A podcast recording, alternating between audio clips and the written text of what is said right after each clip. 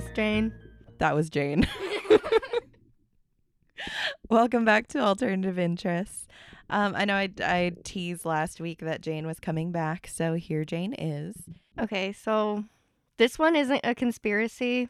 I know, like, last time when I was on the Elisa Lam uh, episode, I talked about how I really like conspiracies. This one is actually the case that got me into listening to crime podcasts and more into true crime documentaries and whatnot. It's the first true crime podcast episode I ever listened to was on this case. Uh, this is Robert Wone.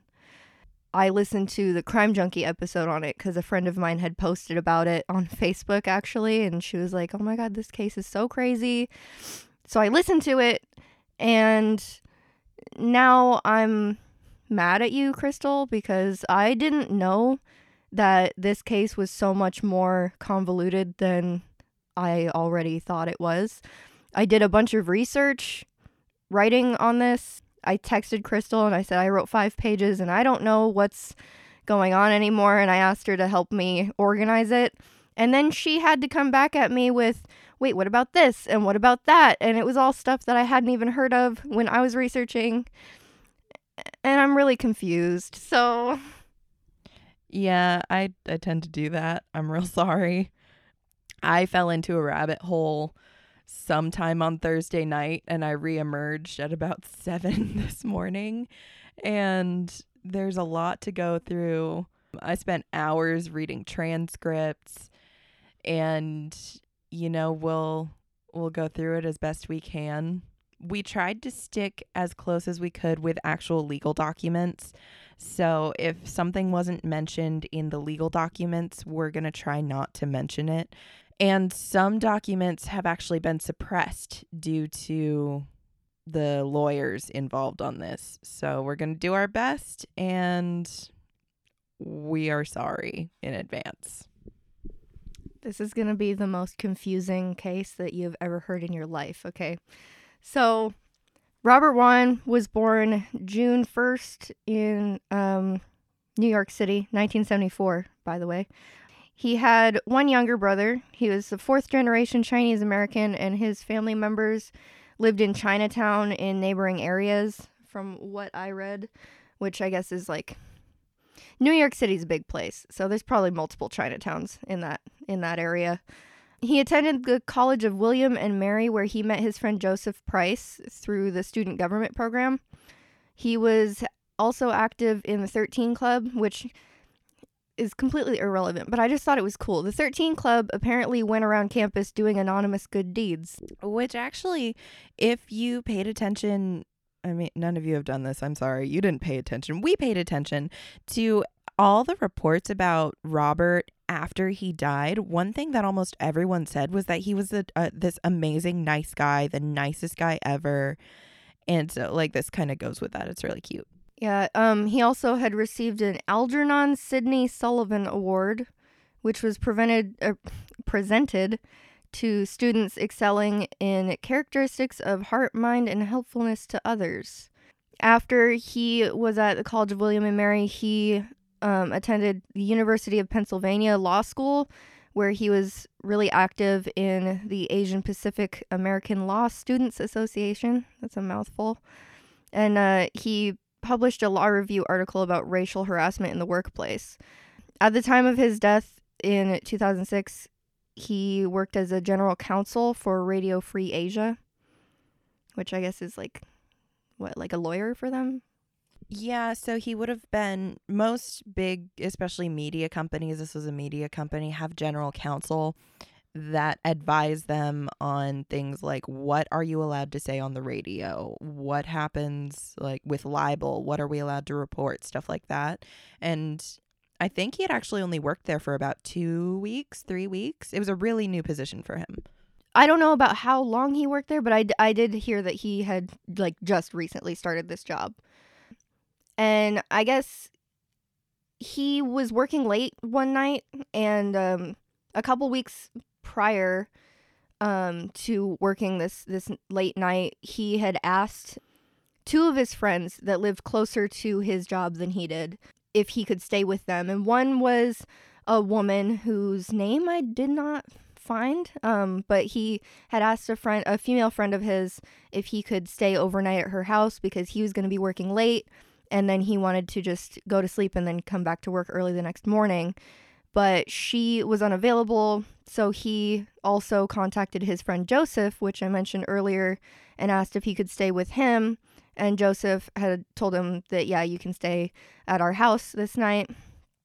So, Joseph's house, there's four people that lived in this house Joseph Price, uh, Victor Zaborsky, and Dylan Ward are the main people we'll talk about. There's also a roommate named Sarah who lived, I guess, in like this basement part of their house, but Sarah on the night of this incident was gone. Something that's really important throughout this whole thing is that Joseph and Victor were in a relationship with each other, and Dylan was also a part of that relationship they describe themselves as a family, but the way that it's been described by all of them is that Joseph and Victor are like the main couple in this relationship, and then Dylan is not like a third wheel, but Dylan and Joseph have this like dom sub relationship with each other. And Victor later states that he was, they were all trying to make themselves equal parts of this relationship. Really important to the story is also the layout of this house. It's a a three-story townhome with a basement apartment. And I am actually posting a photo of this layout on Instagram. And so please refer to that because the the layout is actually very very important about some of the details about why the story does not make sense. So the bottom basement mother-in-law apartment was actually Sarah was renting that out from them. They called her a roommate, but they also called her a tenant at several points. So, moving up to the second floor, I mean, the first floor is pretty normal. It's a kitchen, a dining room, a living room, pretty normal. The second floor of the apartment, uh, Dylan's room would be the first one you encounter as you come up to the second floor. And this is labeled as bedroom number two. Robert was staying in the office slash guest room that's across the room from Dylan's. This is labeled bedroom number three. Victor and Joseph had the third floor master suite. The whole top floor of this townhouse was a master suite with a bedroom, a master bath, and a rooftop patio. So, to start this timeline, um, it was August 2nd, 2006 their roommate slash tenant Sarah later stated in an interview that she had left the house at around 6 p.m. and then she called Joseph and informed him that she set the door alarm and that she would be spending the night at one of her friend's house. Joseph told Sarah that it was fine to leave the alarm on. Victor had come home from like a some kind of work trip at I guess around 6:30 Crystal had found some information that was interesting but so Victor was on a work trip and he arrived home at about 6:30 that night. He described in an interview with police that he came home when he came home Joseph was at the gym and Dylan was working out in his room, so Victor actually went to the gym as well. And when Victor came back from the gym, everyone was home. They all cooked dinner together. And actually, Victor said that they were having steaks, and Victor was the self proclaimed grill master in the house. So, this part is really interesting. And if you've ever heard this story before, I have never heard this detail before. So, this was really interesting to me. Victor and Joseph, in Victor's interview with police, Victor said that he and Joseph shared an adopted son with a lesbian couple that lived a couple hours away. So while Victor is supposed to be cooking, he was on the phone with their adopted son. I guess he had lost a tooth and he was really excited about it. And the grill caught on fire, so they had he had to hang up really quick and run outside to put the fire out. He said specifically that they used water. He didn't say what the source of water was. Keep that in mind because it becomes important later. He said that they uh, they were able to salvage their steaks, have a nice meal. They shared a bottle of wine together. Victor went upstairs to kind of start getting ready for uh, bed. He was really ex- so it sounds like he had never seen the show Project Runway before, but he was really excited to watch it with Joseph. So he described that um, I guess while he was gone on his business trip, their master shower was having some plumbing issues, and Joseph was trying to be Mr. Fix It, and he was actually trying to fix the issue with the shower upstairs. He was running water down the drains. If anyone has ever worked on a pipe, you know that like you kind of have to send water down the drain to figure out what's going on and what a leak is doing. So Joseph was kind of working on that throughout while Victor was cooking, kind of on and off throughout dinner. Victor and Joseph were kind of excited to watch Project Runway together. And all they knew was that it was on Bravo. Turns out that Joseph had cut some of their um, expenses earlier in the month and had actually canceled Bravo. So Joseph went downstairs. He says that he called the cable company to reinstate Bravo and at about 10 he said about 1010 they were able to start watching project runway So, um, Robert ended up arriving at their house at around 10:30 p.m. that night. In all their interviews, they the the three men, Joseph, Dylan, and um, Victor, all kind of stated the same thing in the beginning about when Robert first showed up. Allegedly, Robert, Joseph, and Dylan shared a glass of water in the kitchen before they all re- went back to their rooms for the night. Robert took a shower and went to sleep in the guest bedroom. Dylan was um, asleep in his bedroom, and Joseph and Victor went to bed in their third floor bedroom. a little more detail on this timeline victor says that he didn't go downstairs notice he didn't have a glass of water with robert because he was already in his underwear and ready for bed and project runway was almost over and he was planning to go to bed afterwards Joseph said that after he got Robert situated, he caught the very end of Project Runway. So about he estimates probably 1045 to 1050. He was able to come and watch the end of it. Victor kind of turned over to go to sleep and Joseph had continued watching TV. This is very like couple to me like I completely identify with this that Joseph stayed up watching something else and he could just tell that Victor was annoyed that he wasn't turning the TV off and just going to sleep. So Joseph said around 11 10 p.m. Um, he could just tell that Victor was annoyed, so he turned the TV off to go to bed. I can also relate to that because I am the type of person that has to have a lot of noise when I'm going to sleep. And I mean, like a lot of noise. Okay. I've got my cat's water fountain in my room. So I have the sound of running water. I have two air purifiers in my room. And sometimes I like to have the TV on as well. And sometimes that's a lot for my boyfriend. And he will literally just take the remote, or because we use Roku, you can have a remote on your phone. My TV will just shut off. And he's like, it's bedtime. So I'm like, all right, I guess it's bedtime. Um, so I can relate to that. I don't really, I don't really blame Victor for being annoyed. So when they they had went to bed, um, according to Victor and Joseph, they were woken up by the door chime from rumor. I said that they had had an alarm.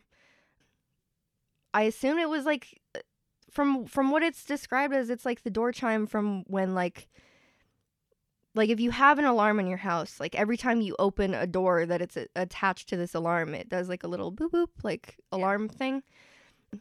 And the residents all claimed that the security alarm was not engaged at this time for various reasons. Um those reasons change depending on who you ask. Joseph and victor then heard grunts that made them suspicious and prompted them to check on robert in his room where they had found him stabbed.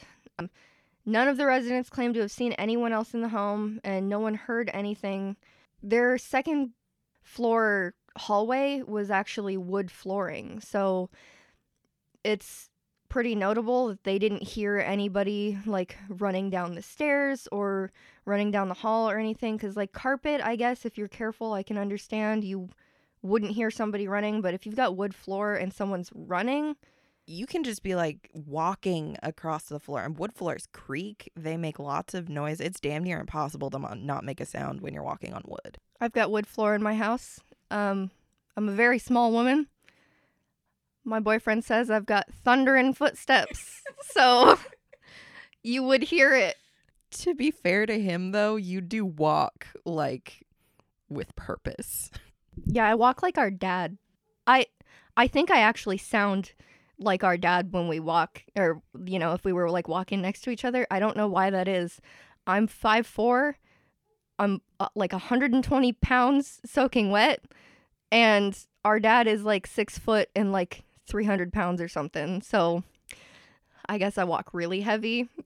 Anyways, apparently no one heard anybody running through the house after they found Robert in his room.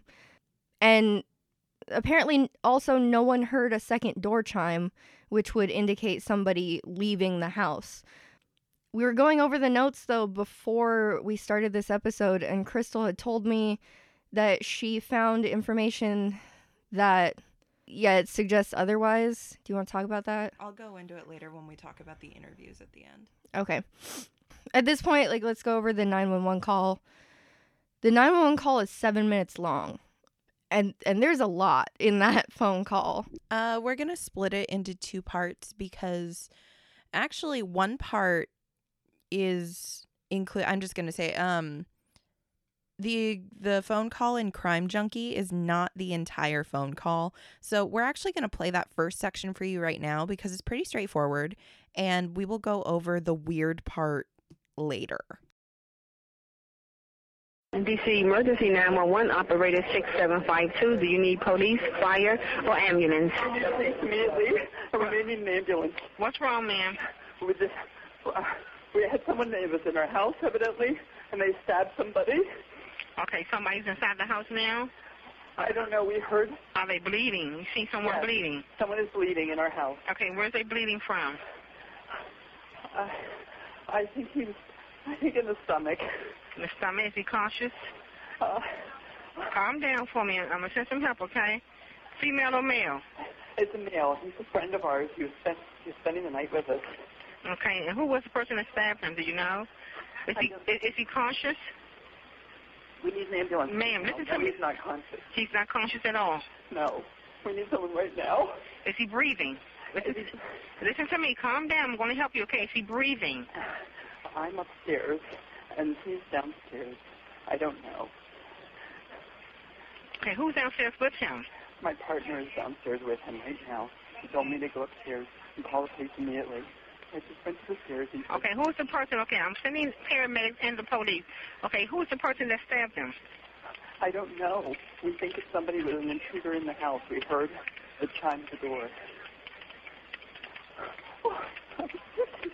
And it's 15, ma'am, calm down. 1509 Swann Street Northwest, am I correct? Yes, it is. The person that him, is he still in the home? I don't know.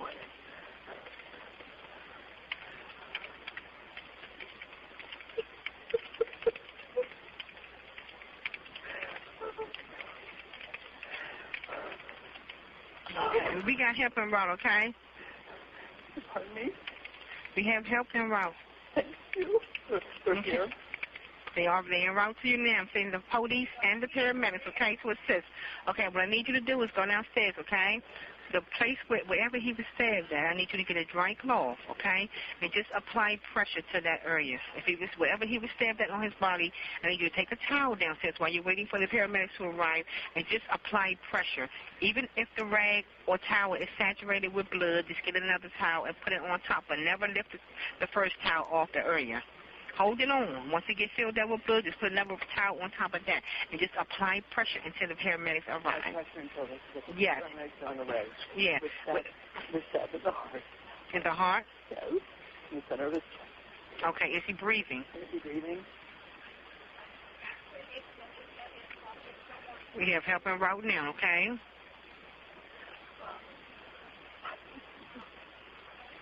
You don't know who it was. No idea.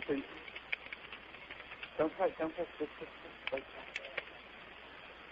Okay, is he breathing? he's breathing, but he needs help now. Okay, we have help en route, ma'am, okay? We do have help en route. Okay, just go down there and try to tell your husband or your other um the other half to just try to keep him calm and talk to him, okay? Keep him calm and talk to him until someone gets there. Okay. And at the same time, get a dry cloth and just hold it right there in the area. My partner's holding the, Okay, it- it- holding it on him. Okay, and once it gets saturated with blood, tell him get another one. Go get another towel so you can apply it on top of that one once it gets filled up with blood. And we need well, we need you to apply pressure on that area. He is applying pressure, like, Okay, just hold it there until the paramedics get there. They should be pulling up any moment if they're already en route to your location. So the 911 call. So at 11:49 p.m., the 911 bleh. the 911 call was uh, placed by Victor. The operator started by asking if he needed police, fire, or ambulance. Victor only requested an ambulance, which if there was an intruder in my house, I want everyone. I would be like, send the entire police force and like every ambulance. I would want everybody to show up. But we don't know how people are going to act in times of trauma and, and all that. Much later in the phone call, Victor expressed that he was too scared to go downstairs because he didn't know if the alleged intruder was still in the house. Victor can also be heard in the phone call saying he heard the door chime after hearing a scream. After hearing the scream.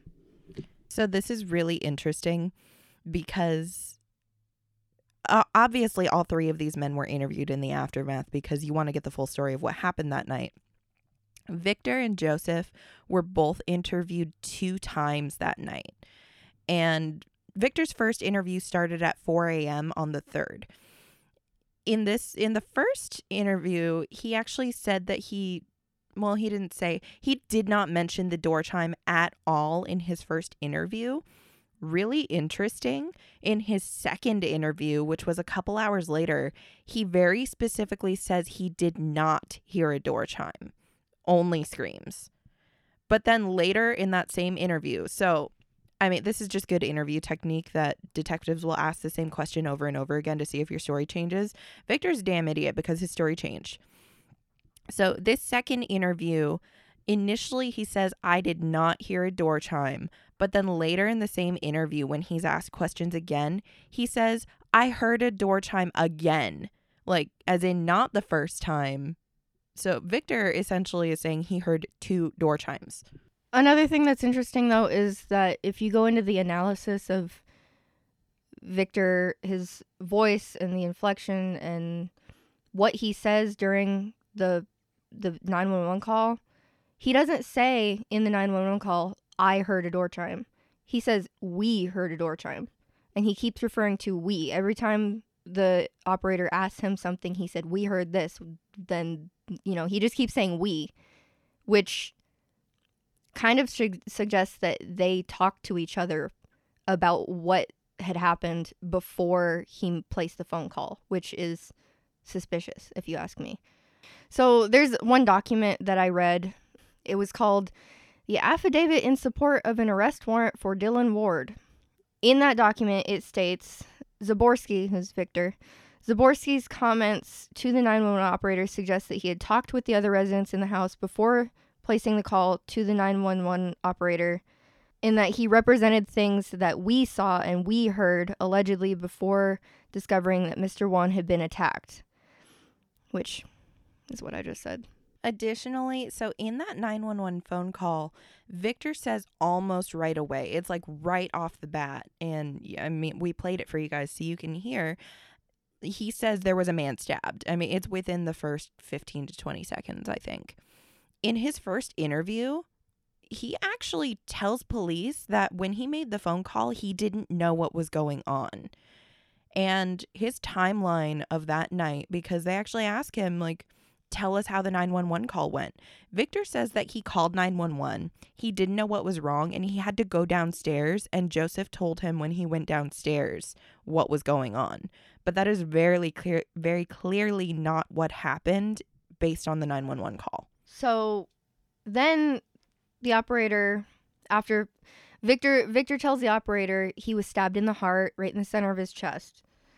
So the operator instructed Victor to have someone get a dry cloth or a towel and hold pressure to the wound and hold it there. And if it gets too soaked up, just get another one, don't take the pressure off, and just put another towel on top and keep applying the pressure until the paramedics arrived. And Victor told the operator that his partner was currently doing that. So now we are going to play the rest of the 911 call because the rest of it gets kind of weird. You don't know who did this. We have no idea who did this. Is the door open so they can get in? We don't know how they got in. Okay, well, I'm asking you now, is the door open so the paramedics can get in once they get here? What sorry. What were you saying? Is the door open so they can get in? Is the door open so the so the paramedics can get in the home? I'm gonna go down. Is this a private home or apartment? It's it's a home. It's a home. It's What? 1509 Swann Street Northwest. The person had one of our our knives. The person that stabbed him ran out the door with a knife. I I think. Uh, Okay, anybody get any type of description of the person that came in the home? have no idea. We have no description. We heard we heard the chime, and and we heard the scream from our friend. Okay. And so we came running downstairs. We ran in. So you both was upstairs and your friend was downstairs. Yes. You heard the door open and then you heard the scream. We didn't.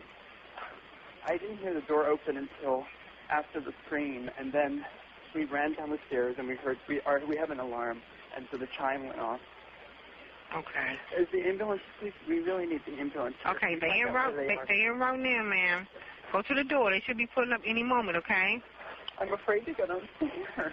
It- Okay. The person who's downstairs was the person that was assaulted. No, we're in the we're on the second floor. Okay. So somebody needs to go downstairs, open the door for the paramedics. You're not sure if that person's still in the home or not. I have no idea. Okay. We have paramedics en route. Okay. What time is it?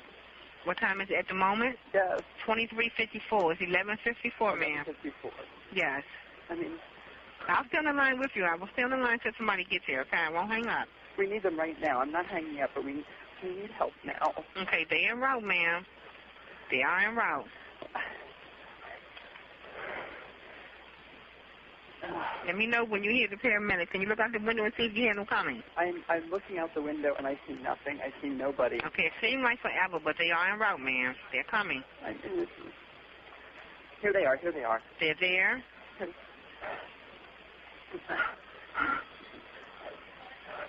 I'm going downstairs. Okay.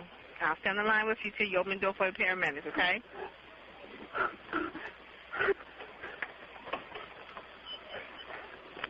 Help us. We have someone was stabbed. They're on our second floor. What is this? What is this?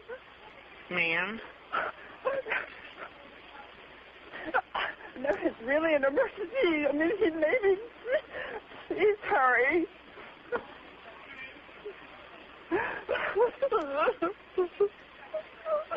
Ma'am, it's gonna be okay.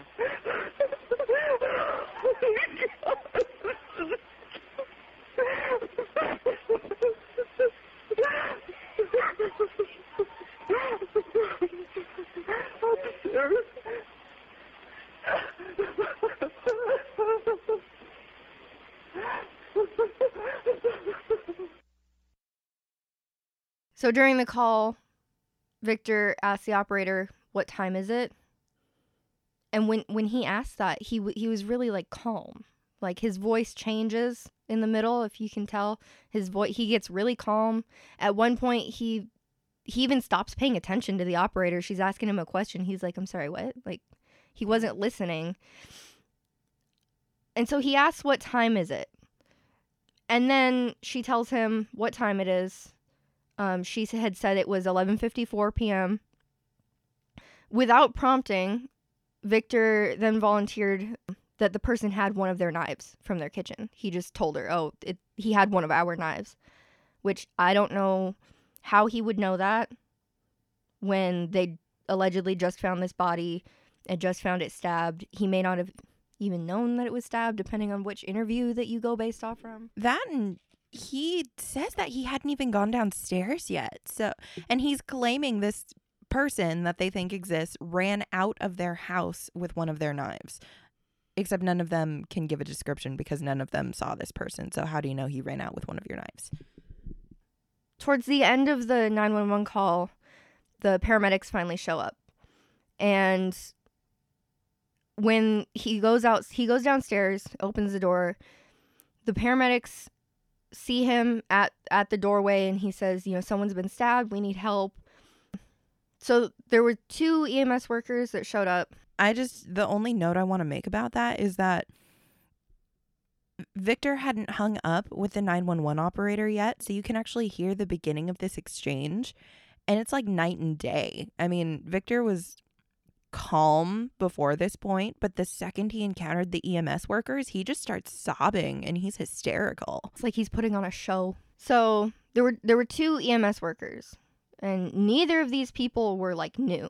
Uh, I believe they had said one of them had ten years of experience and the other one had like fifteen, I Yeah. think. So they went up to the second floor um, and saw Dylan in a bathrobe at the top of the stairs near the bathroom. And I also didn't note yet, Victor. It was noted that that when they showed up, Victor was also wearing a bathrobe. Like a, they said that they were clean white bathrobes. So the EMS worker went up to the top of the stairs at the second floor and he asked him what's going on. And Dylan didn't say anything. He just went into his bedroom. He went into his bedroom and shut the door without saying a word to the EMS person, which in itself is alarming considering someone is dead in your house. But then the EMS worker went further down the hall to the bedroom where Robert was supposed to be staying at, and he found Joseph sitting on the edge of the bed, wearing only underwear, and his back was facing the door, and he wasn't touching Robert at all. And the towel that that Joseph allegedly was pressing to Robert's wounds was on the floor, and he wasn't interacting with him. His back was to the door, and just not he wasn't touching him at all. He was just sitting there. The EMS worker asked Joseph what's going on, and Joseph replied, "I heard a scream." And then he stood up and moved sideways away from the bed, keeping his back to the EMS worker. In Joseph's interview, he was clear that he did not hear a scream. Yeah, later on when he's like I read through his transcripts, he's like adamant. He was like I never heard a scream. I maybe said the word yell, but I never said scream. He's like adamant about this. It's weird. So the EMS worker um, later was kind of interviewed too, and and he, uh, he had stated everyone's behavior made the hair on the back of his neck stand up. Um, and he was particularly concerned with Joseph's behavior and visually checked him for weapons when he entered the room and saw him like that because his back was turned to him. He moved sideways around the bed so that his back would stay turned to him. So, like, if I was that EMS guy and I came in and saw that, I would have immediately assumed that he had a weapon in his hands. And actually, also notable is this EMS worker. I mean, when EMTs respond to a scene like this, they generally will go straight to the victim, and it's usually like shortest distance for me to get to that person. I mean, they will knock tables out of the way, they'll move people out of the way. This EMT was very particular, and he said he went all the way around to the other side of the bed specifically because Joseph was making him so uncomfortable. So the second EMT worker noted um, when when she entered the room, there was no blood in the room at all. There was no blood on the victim, and there was no signs of disarray or struggle in the in the room, and or even in the house in general. Um, through the parts of the house that that she had walked through. The only item that was out of place was a knife on the nightstand next to the bed, um, which appeared to have come from the kitchen downstairs. I don't that's that's what the the document had said, but I assume it's just because it was a kitchen knife, like that that type of knife that they were like, oh, that came from the kitchen. Yeah, and actually, if you look at the knife, it doesn't look like if I was. And this is gonna sound if I was gonna go and stab someone in their sleep, um, I would not use this knife. It was like very clearly a steak knife. Like it's not even like a meat cleaver or a big butcher knife. This is like a steak knife. I like how you went straight to meat cleaver, as if as if normal people just have meat cleavers in their house. Because I don't think I have ever owned one. I don't think we even had one growing up. nobody just has a meat cleaver unless they're like a chef. But okay.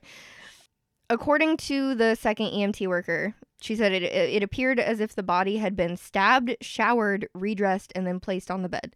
Because he he wasn't like in bed like he was about to go to sleep. He was found with his arms placed down at his sides. He was just laying flat on the bed.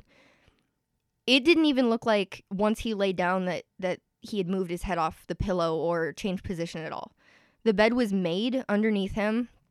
Um and this was a pull-out couch bed if that matters, but they I guess they had made the bed for him because they knew that he was going to stay there. So the bed was like neatly made. They said it was like it was made um like you would find a bed at a hotel when you first check into a room. And he was just laid flat on top of it. And the corner the corner of the blanket was folded down at a 45 degree angle apparently. So upon examining Robert's body, there was no blood coming from any of the three stab wounds in his chest. He had a stab wound that was directly into his heart, one into his right lung, and one in his lower intestine. The first EMT worker recalls seeing no blood on Mr. Wone's chest, as if someone had cleaned up the area surrounding the wounds. More specifically, he saw a very light film of blood with striation marks as if someone had taken a towel and wiped it down his chest. Based on the complete lack of any signs of life, Mr. Wan was dead and appeared to have been dead for some period of time. This is really interesting because Jane and I didn't catch it until we listened to the 911 call again just now. In the first part of the call, Victor actually says that Robert is breathing, but he needs an ambulance now. Yeah, and I've heard that call so many times, and I I never noticed that. It's just like one of those things where like you listen to something multiple times, and if each time you listen to it, you pay attention to different parts. It's really weird. So Robert was taken to the hospital and was pronounced dead at the hospital at 12:25 a.m., which was only 36 minutes after Victor called 911. The EMS workers found Robert with his arms at his sides, which is really odd because when Victor was in his interview, his second interview, he actually said that he walked into the and there's so many inconsistencies here which is ridiculous because his first interview he said that he did not see Robert's body. His second interview he says that he walked into the room and he knew that um Robert had been stabbed because Robert was actually holding his stomach in pain when Victor saw him. The exact quote is quote I vividly remember now because the hand was in so awkward position. Like Victor I I get this because there are some things that and everybody gets this. Like you see something that is so ridiculously out of place that it just sticks out in your head. There's actually an ex uh, description of what Robert's hand looked like. So it was like if you if you took your thumb and you sandwiched it between your forefinger and your middle finger, that is what Victor said that Robert's hand was doing when he saw him with his hand on his stomach. That is a very specific detail, and I can't, I don't think that was made up. If you had been stabbed, why would you hold your stomach like that? It was only one hand, it wasn't both hands. Both he and Joseph said that Robert had one hand on his stomach. You're making me try and imagine what I would do if I'd been stabbed in the stomach and I feel like you would use both hands. I've never been stabbed, so I don't know how I would hold my stomach, but I feel like my hand wouldn't be in that weird specific position. And I don't know. That's a really weird thing to if that was made up, that would be a really weird thing to make up to have your hand in in that weird of a position. So I don't really know what that means. I don't know I don't know anything. This is what I'm talking about. You came up with all this extra information that I didn't know. I'm going to end up crying. Okay. Um So later on a blood spatter analyst concluded that the blood or lack of blood was entirely inconsistent with the stabbing taking place while laying on the bed as he was allegedly found. Um, and we'll talk about that later when I go into the autopsy as well. Um, The towel that Joseph had supposedly used to um, staunch the bleeding was on the floor by the bed with a couple small bloodstains on it. It was concluded that these bloodstains were inconsistent with having been used to apply pressure to the wounds, as Victor claimed was happening during the 911 call. And if you go on the Instagram, you can see the picture of the towel, um, which, if you know this case, like that's a really, it's it's a pretty, I don't know what to call it, like a famous picture involving this case because if you had been stabbed in the heart, like the amount of blood that's on this towel is similar to that like my my coworker cut his hand yesterday. I've had more blood come out of me with a nosebleed than was on this towel, to be honest. Oh, dude, same. Same. Actually, if you think I got a nosebleed at work like a couple weeks ago, and I had more blood on my shirt during that nosebleed, actually, than was on this towel. Remember I had said that the, the that knife was found on the nightstand um by the bed. It was found that there was no blood along the cutting edge of that knife, which is interesting because the blood pattern on this towel, um, according to the analyst, the analyst stated that the blood pattern on the towel was consistent with the pattern one would expect to see if someone held the towel in one hand and a bloody knife. Well, I guess it wouldn't be be bloody, but if if someone had held the towel in one hand and the knife in the other, and then placed the knife on the towel and folded the towel over the blade of the knife and then swiped the blood from the towel onto the knife. And there's areas on the back side of the towel which are consistent with blood having been absorbed through the towel where like your fingers would be if you were trying to wipe blood onto a knife with with the towel. Basically, imagine taking a towel with and like wrapping it around a single finger and like dipping it in blood and then like pinching your fingers together to get the blood onto the knife blade. But there was no blood along the actual cutting edge. It was only on the sides of the knife, which supports that this the knife that was on the nightstand could not have been used in a stabbing because if it was, obviously there'd be blood on the actual cutting edge. And the knife that was on the nightstand measured five and a half inches of blade, and the blood that was found, the blood was found on the entire length of the blade. In the autopsy later, we'll talk about all three of these stab wounds were only five inches at the very deepest. They said they were four to five inches deep. So there's no reason why there would be blood on that last half inch of the blade if it was if if the stab wound wasn't that deep and a significant amount of cotton fibers consistent with the towel were found on the knife.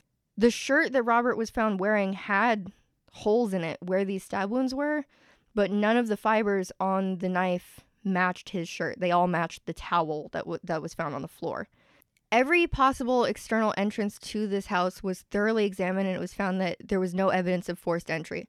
There was um, the front door, obviously, the back door, the back gate to the backyard, there was a seven foot fence that went around the whole backyard.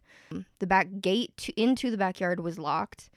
Um, the entrance to Sarah's basement apartment was was locked, and there was no forced entry at any of these places. There was also no property missing from the residence, so it's weird to think about someone would break into this place, however they got in, someone would break into this place, bypass all of the stuff on the first floor. And this is a really expensive house. At the time, I mean, in 2006, it was said that it was worth at least a million dollars. This house actually went up for sale last year and was sold in the end of 2019 for over 2 million, right? Yeah it was said that they had a lot of expensive electronics and just expensive stuff on the first floor. And you have to think about like an intruder bypassed all of this stuff for whatever reason. They went up to the second floor, bypassed Dylan's room for some reason, and went straight to the room of a guest and stabbed him and just left. And didn't do anything else and didn't take anything because there was no property missing. And I mean, you could try and make the argument that someone knew Robert was staying here, but according and I I actually forgot to mention this earlier, according to the timeline that Victor gave, Dylan didn't actually know that Robert was coming until that night. Victor didn't find out that Robert was coming until he found Dylan making up the guest bedroom for him. So Dylan and Victor didn't know until the very last second that Robert was coming to stay that night. Joseph was the only one that actually really knew um, a whole week in advance that Robert was planning on staying with them that night. Lack of communication in this uh, relationship trio here because he knew for a whole week that he was going to be there and he didn't like they didn't talk about it which i think is weird but that's a different that's a different thing. Um robert's autopsy was done on the same day that he died which i don't know if that's normal is it? To do it on the same day that the person dies? Because like when we talked about like Elisa Lam right? Hers took forever. Well and she was decomposed but i think they did hers a little bit after she was Months. found well it the autopsy report was submitted six oh. months Oh. after but i think they waited a, a day or two before they did her autopsy We'll also take into consideration that Robert was declared dead at midnight 30. So having it done that same day doesn't it doesn't seem too weird to me because technically it's actually the next day if you're talking in terms of sleeps. i guess that's true. I guess that's true. So we'll go over the whole autopsy now. There's this is where the case gets really really fucking weird. Um he had petechial hemorrhaging in his eyes particularly it was noted the right sclera and the left lower con- conjunctiva. Basically petechial hemorrhaging happens when you're like smothered or if you get like choked too hard it's it's when your eyes like turn red from from lack of oxygen. And like the little baby blood vessels burst. yeah. Um, his hyoid bone was intact which a lot of people know is like your hyoid bone is what proves if you've been like manually strangled or not your hyoid bone, bone will break a lot of the time I won't say proves, but it's a strong indicator because sometimes people are strangled and their hyoid bone actually isn't broken. True. His bite guard was in his mouth. His wife had noted later on that he needed this bite guard because he had problems with like grinding his teeth at night and it was one of the last things that he would do before he actually like went to sleep was he would put his bite guard in which is interesting i have to assume that he put his own bite guard in his mouth You know, that was my initial thought too, but after I was reading some comments on Web Sleuths, someone made the point that Robert looked like he had been washed and redressed before he was put in bed. Maybe they would have also thought to put his bite guard in. like to pretend that he was like asleep when it happened or Interesting. Um Robert had multiple needle marks kind of all over his body. There was multiple needle puncture marks on the left side of his neck, 3 in the center of his chest, 2 in the upper portion of his right foot, and 1 on the back of his left hand. And it was noted that these needle marks were not caused by any medical treatment he received and According to the examiner, the needle marks were made before he died. According to his wife, he did not have any medical appointments or, of any kind in the weeks leading up to his death that would have explained these marks. Approximately 750 milliliters of free blood was removed from the abdominal cavity at the autopsy, with an additional 1 to 200 milliliters of blood like in and around all the connective tissues. When the pericardial sac was opened at autopsy, approximately another 200 milliliters of blood came out of it. I know that one of the arguments about this, about why there wasn't blood found at the crime scene, was because they, some people were thinking that the way that he was stabbed, all of the blood would have just gone internally, but the the blood analyst already confirmed that that's not that's not consistent with what should have happened. It wouldn't have all just leaked inside of his body. There would have been a significant amount of blood outside of his body, but there wasn't.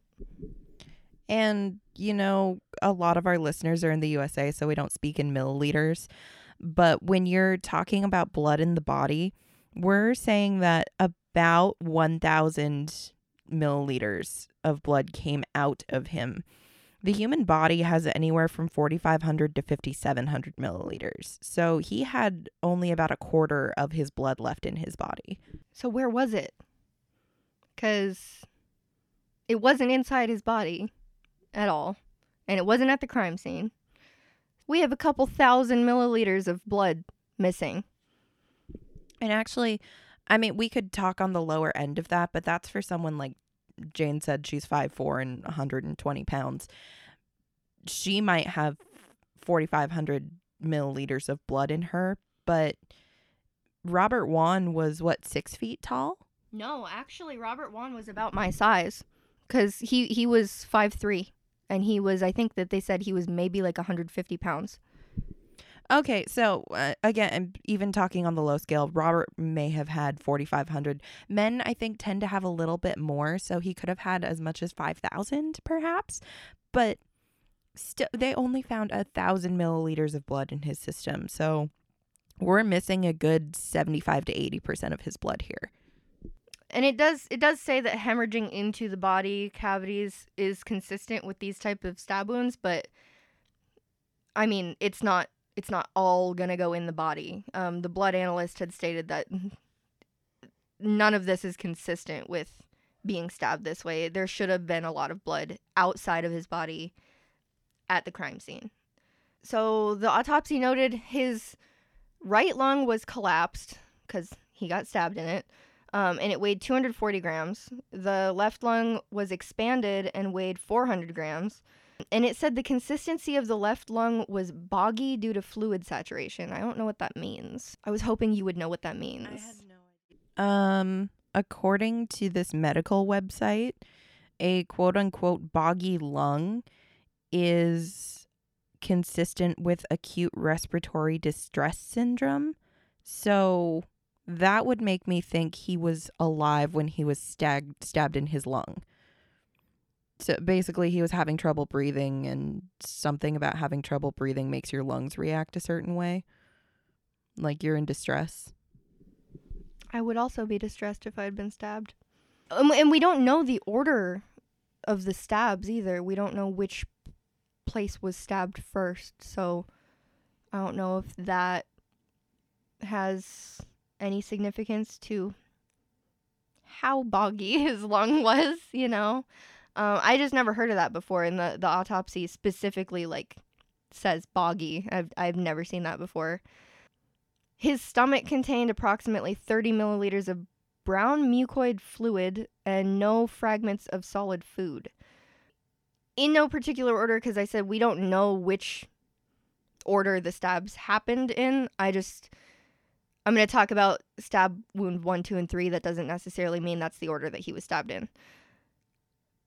Stab wound one, described as being at an angle from 10 o'clock to 4 o'clock position, like if you're looking at a clock face. The 4 o'clock end is blunt at the top, and the 10 o'clock end is sharp. So he was stabbed with like the sharp end of the knife pointed upwards. Which, if you think about knives, are specifically made to be held in, like, they're made to fit your hand a specific way. Even more so because this is a steak knife, it's made to be used in a specific way.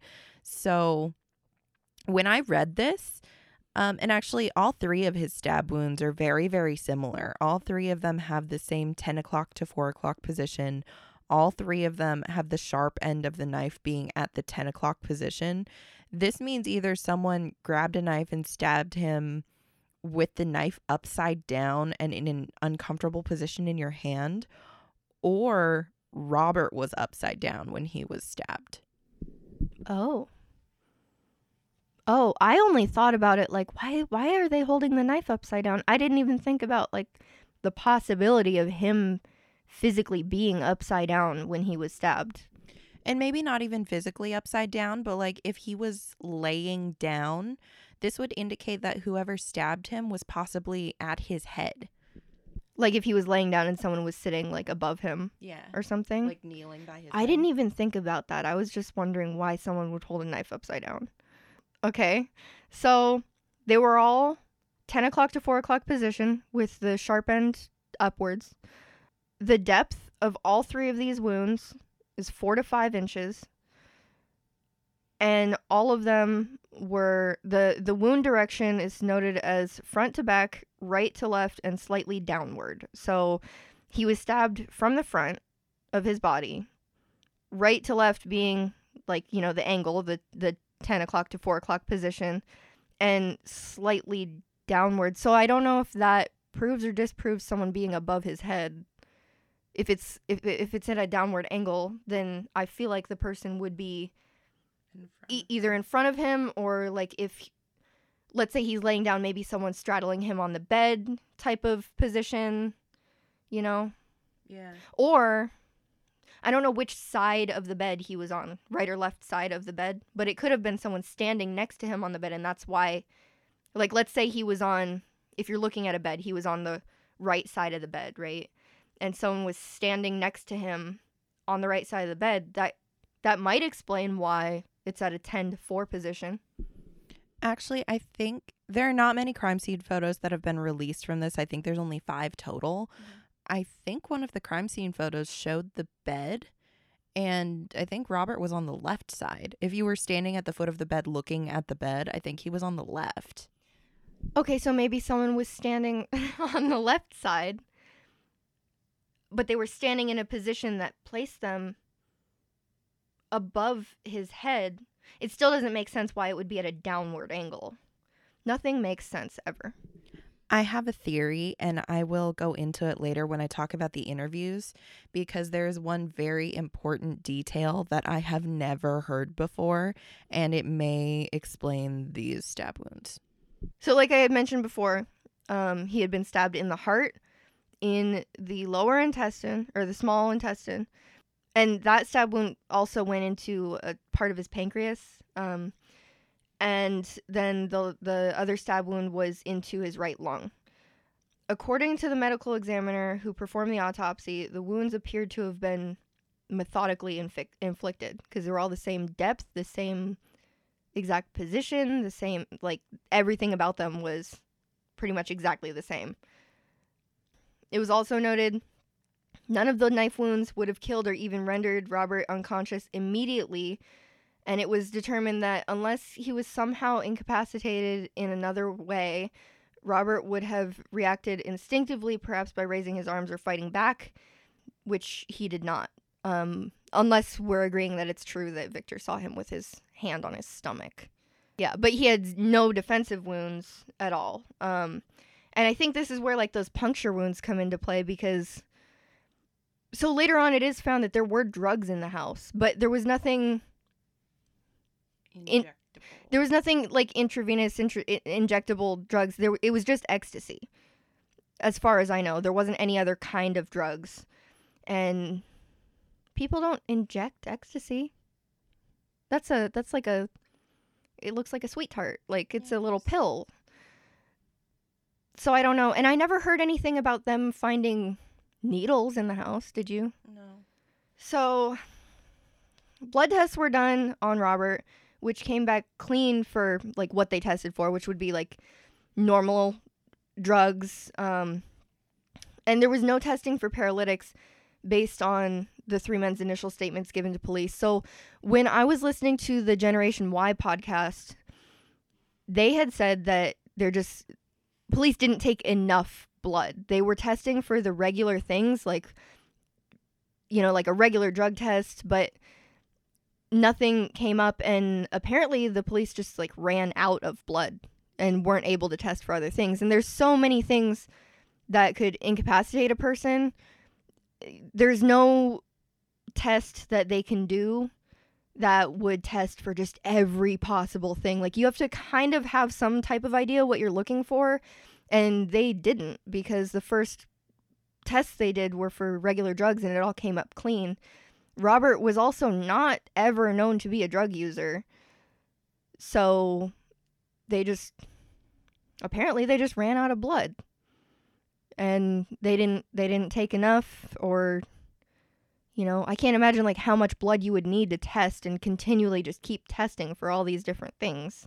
And then also keep in mind that he only had so much blood to begin with. They also collected um, a sexual assault kit during his autopsy because there was semen found in and around Robert's genitalia and rectum, like in in his butt. There was semen in inside of him. The defense case had claimed that the presence of semen was from the post-mortem process, like when they finally went to court. They claimed that the semen was from a post-mortem process and was not indica- indicative of rape or sexual assault. The defense stated, quote, "It is well documented in forensic pathology literature that seminal fluid and urine are commonly secreted by men as part of the postmortem process. Muscle relaxation immediately after death explains the finding of leaking of, out of urine or seminal fluid."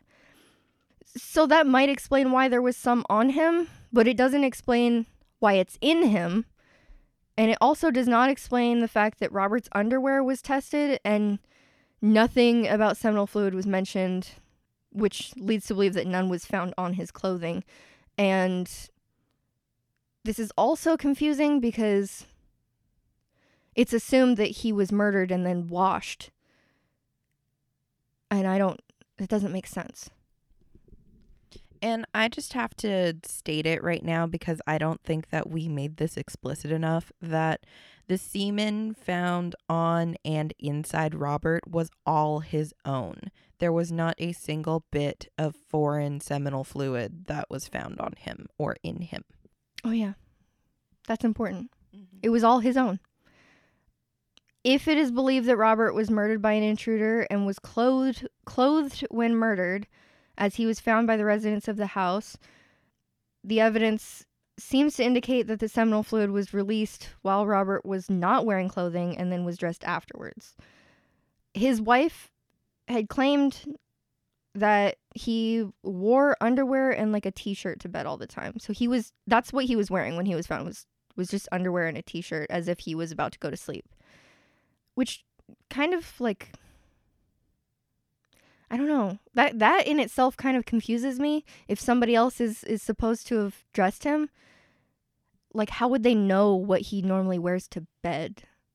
So if he he had already everyone says that Robert had already showered that night when he got there. If I mean, you get out of the shower, you get into your jammies. So Robert probably got dressed in what he was planning on wearing to sleep and something happened after that. Okay. So like he was he was dressed like that and then maybe undressed or something and then they just put those same clothes back on him. Yeah. Okay. So that's the autopsy. When police arrived to the house, they found all three men, Victor, Joseph, and Dylan, in the living room, and they all appeared freshly showered. Joseph wanted to do all the talking for the three men, but they quickly separated them and questioned them all separately because of that. Because, well, they would have done that anyways, but it was noted that Joseph was kind of trying to take over and, and give all the information and not let the other ones talk. And so when the police showed up too, they interviewed a neighbor whose bedroom shared a wall with the guest room. Because um, remember, this is like a townhouse or like row house or whatever. So they share walls. This neighbor stated that they were watching a news segment which aired from 11 to 11:30. And at some point during this news segment is when the neighbor heard a scream come from the guest bedroom. So Victor's phone call to the police happened at 11:49 is when he first placed the call. So if this happened at some point during this news segment, at the very least, Victor waited 19 minutes to call which that's a lot of time. But if it happened at the beginning of this news segment, and earlier we mentioned that Joseph and Victor didn't actually go to, they didn't turn the TV off until 11:10, and how I don't know how fast these people are falling asleep. Can't relate, but if they're already asleep, the the TV gets turned off at 11:10, and they're already asleep. Then we have let's give them five minutes to fall asleep at, at minimum, right?